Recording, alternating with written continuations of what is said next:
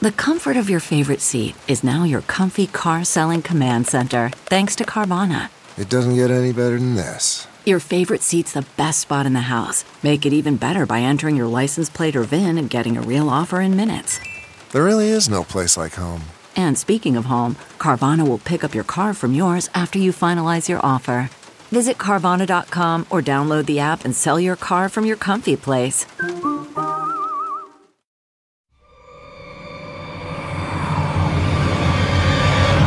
I'm Mick Garris. We are back with Postmortem AMA, the fun size episode where you ask me your questions, and Joe Russo will field your questions to me. Producer Joe, how are you today?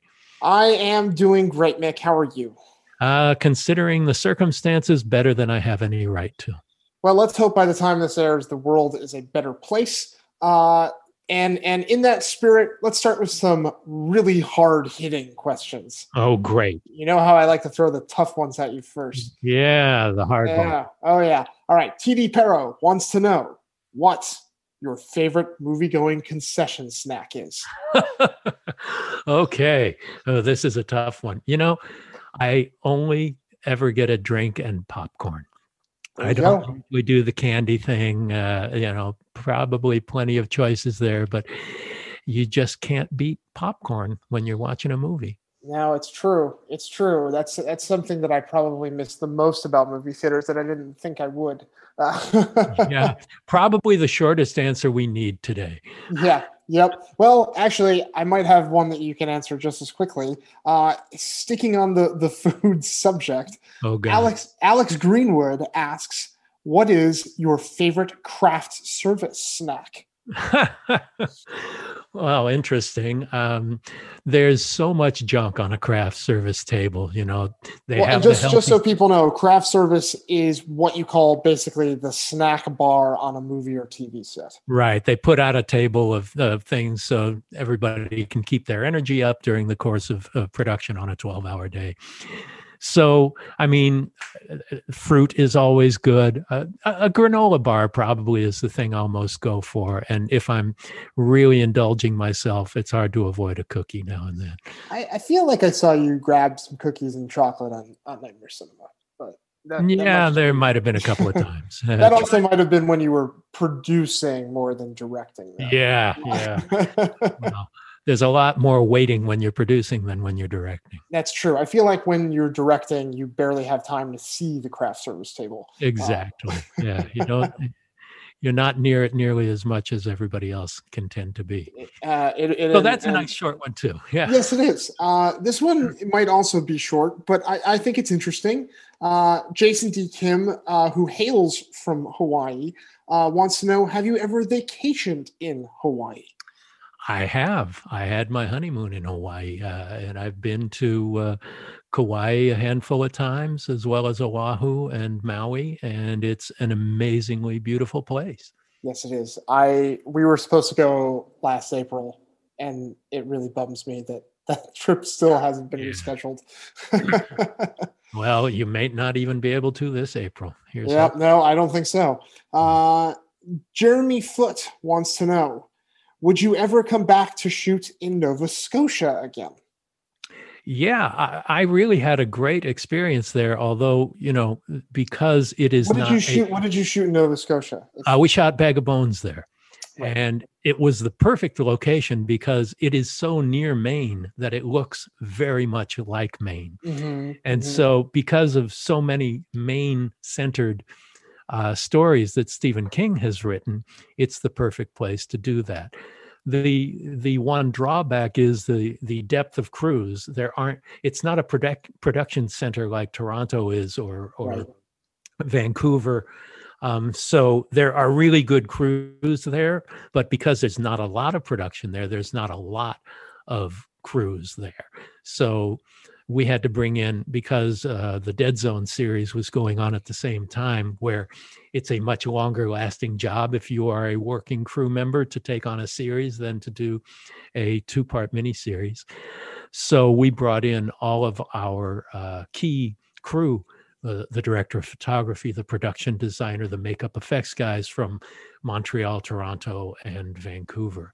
So uh, that was the one drawback. But we had a great time doing that, and I would love to go back there and shoot again. Oh, that's great to hear. Um, Dauntless Videographer asks, which of your movies was the most fun to work on? Is there one that stands out above and beyond? I guess we can include miniseries and such too. Uh, well, the most fun was probably Quicksilver Highway, which nobody's seen, but we had just completed The Shining, which was a lot of work. It was also a lot of fun. And the one time I felt like we had a sufficient budget to do it really the way we intended to do it. But we'd finished that. And I got the opportunity to do Quicksilver Highway almost immediately after finishing The Shining. And it was just fun. The script, it was a recreational horror movie, is what I like to call it. And a lot of the same crew were back. Um, it it wasn't heavy Sturm und Drang, drama, uh, and everybody wanted to make it. Fox did not make TV movies at the time, and they were doing this as a backdoor pilot. But their TV movie department and their uh, series programming people didn't know each other, and I don't think ever spoke, so it never uh, became a series. But it was such a good time and so much fun and the makeup effects guys were were a blast to work with the cast was wonderful to work with and and um, you know it was it was just a really good time and it was a low stress production so that was one of the most things uh, most fun things I've ever worked on. That sounds lovely, and you'll be happy to know we down down the line we actually do have a Quicksilver Highway question. So at least one one of our listeners has seen it. Uh, uh, all right, next, Rick Humphreys wants to know if there has ever been a time on set where you embarrass yourself to the amusement of the cast and crew.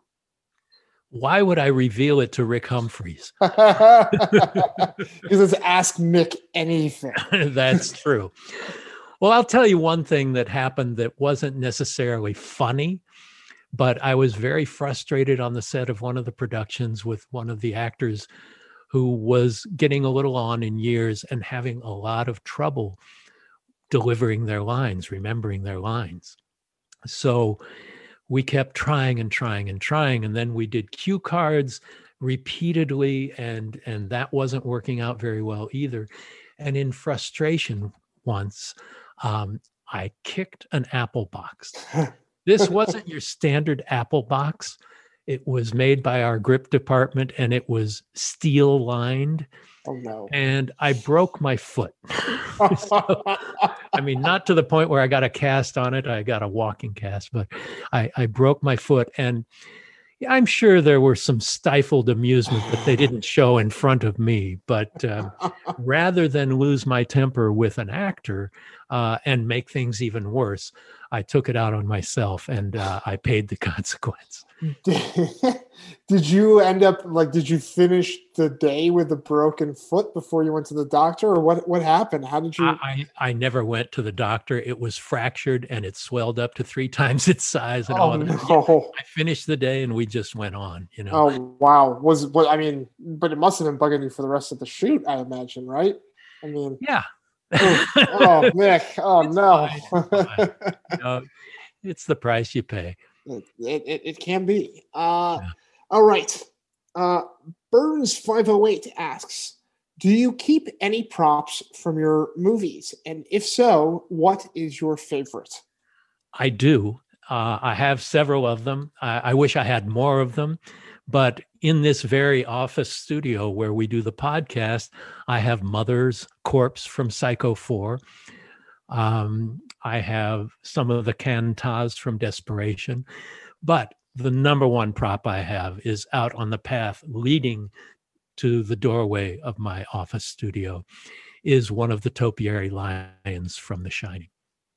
It's so cool. Uh, it's pretty what, one of my favorite that I feel like most people probably won't get to see is in your attached bathroom. You have soap from uh, the Overlook Hotel.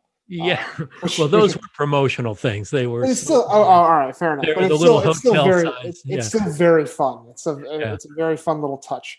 Uh, well, I also have the keychain um, for Psycho 4 with Room 1. oh, nice. That's, that's a great thing to have. I have. haven't seen that one before. Um, all right, so the Quicksilver Highway question is kind of related.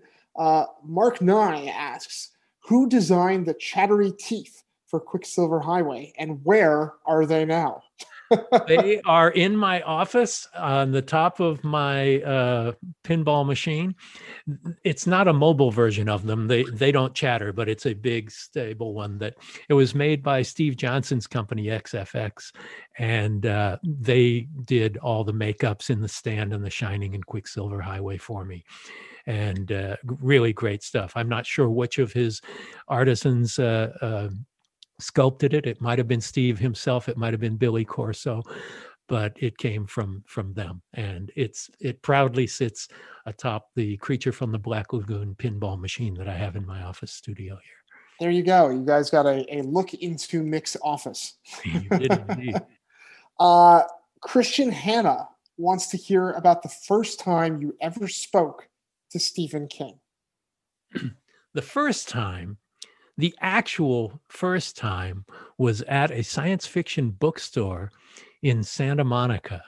Oh, And I was doing my Z Channel interview show at the time, and he was signing books, and I was just a guy in line with a book to be signed. And when I got to him, I asked him if it would be possible for him to come on the show, and he said. "Well, I'm rarely in California, and I don't think I could do that." So, so that doesn't really matter much. But, uh, but but all these years later, you got him on postmortem. So Indeed, we did, and it's the only podcast he's ever done an interview on. Um, but uh, uh, but the first time I actually had a conversation with him uh, uh, of import was that first phone call when I talked to him about Sleepwalkers when I was hired to direct Sleepwalkers, and we had our very first conversation and and met each other, and and uh, and that was the very first time. were you nervous going into that phone call? Uh, yes and no. The fact that he liked Psycho 4 enough to approve me as the director gave me some confidence to to enter into that phone call. But I'm nervous when I start on any new project, and especially, you know, he's one of the gods. Absolutely, absolutely. Uh, well, speaking of other cinematic gods, uh, Antonios Papantonio, I butchered that name, uh, wants to know Sorry, about your colla- yeah, sorry, Antonio. Uh, wants to know about your collaboration with Robert Zemeckis in Go to the Head of the Class. Ah, yes. that was an amazing stories episode. And uh, I was lucky to have come up with a story idea. This was in season two. Steven Spielberg came up with all 22 story ideas for season one and most of the story ideas for season two. I was the story editor on season one of Amazing Stories. It was my first screenwriting job. And uh, so I came up with the idea of go to the head of the class. And uh, Tom McLoughlin and I wrote the screenplay together after I'd, I'd written the story. And so um, the luck of the draw was that Bob Zemeckis responded to it and wanted to direct that one. Bob is a brilliant filmmaker and comes up with so many great ideas of how to do things. Uh, One in particular I remember is is Christopher Lloyd's character losing his head and it ending up in a chair, and the, it, it all happens in one shot. And it's like, how is that possible that they did that? Um, and Bob is one of those guys who is really good at how did they do that stuff. But we didn't really work together very much. Once you give over your script, the director takes it over, and he and Bob Gale, who was his writing partner at the time, did a draft of the script themselves. Ah, and and it lengthened it turned into a one hour script rather than the half hour that tommy and i had originally written. But that was such a great experience. It was my first job as a screenwriter and and then as a director my second. Um, and the opportunity to go to school with you know your professors are Steven Spielberg and Bob Zemeckis and Joe Dante and Peter Hyams and all these people who you know Joe and Bob and and and Peter all directed scripts that I had written.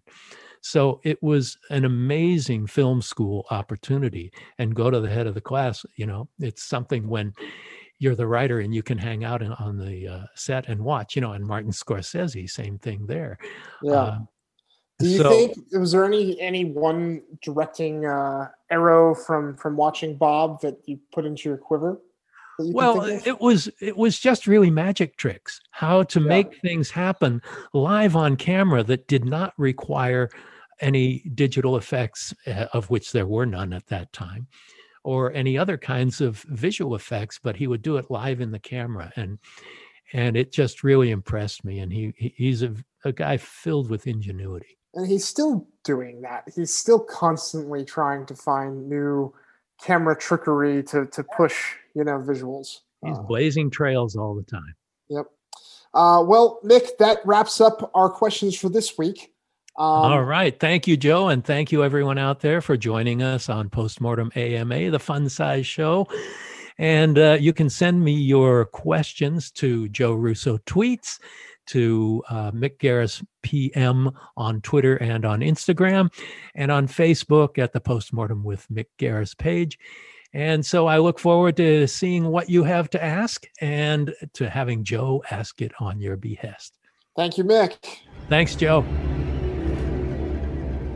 If you're enjoying the podcast, we'd really appreciate it if you would let the world know about it by reviewing and rating it on Apple Podcasts or your favorite podcast app. If you have comments or questions for our Ask Mick Anything shows, send them to producer Joe at Joe Russo Tweets or to at Mick Garris PM on Instagram or Twitter or the Postmortem with Mick Garris Facebook page. That's at Mick Garris PM on both Twitter and Instagram. And if you'd like to see my vintage and recent video interviews, making of documentaries, and audiobooks of some of my short stories, go to my website, mickgarrisinterviews.com.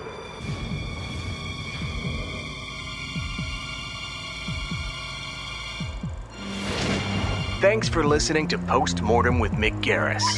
Download new episodes every other Wednesday and subscribe on iTunes.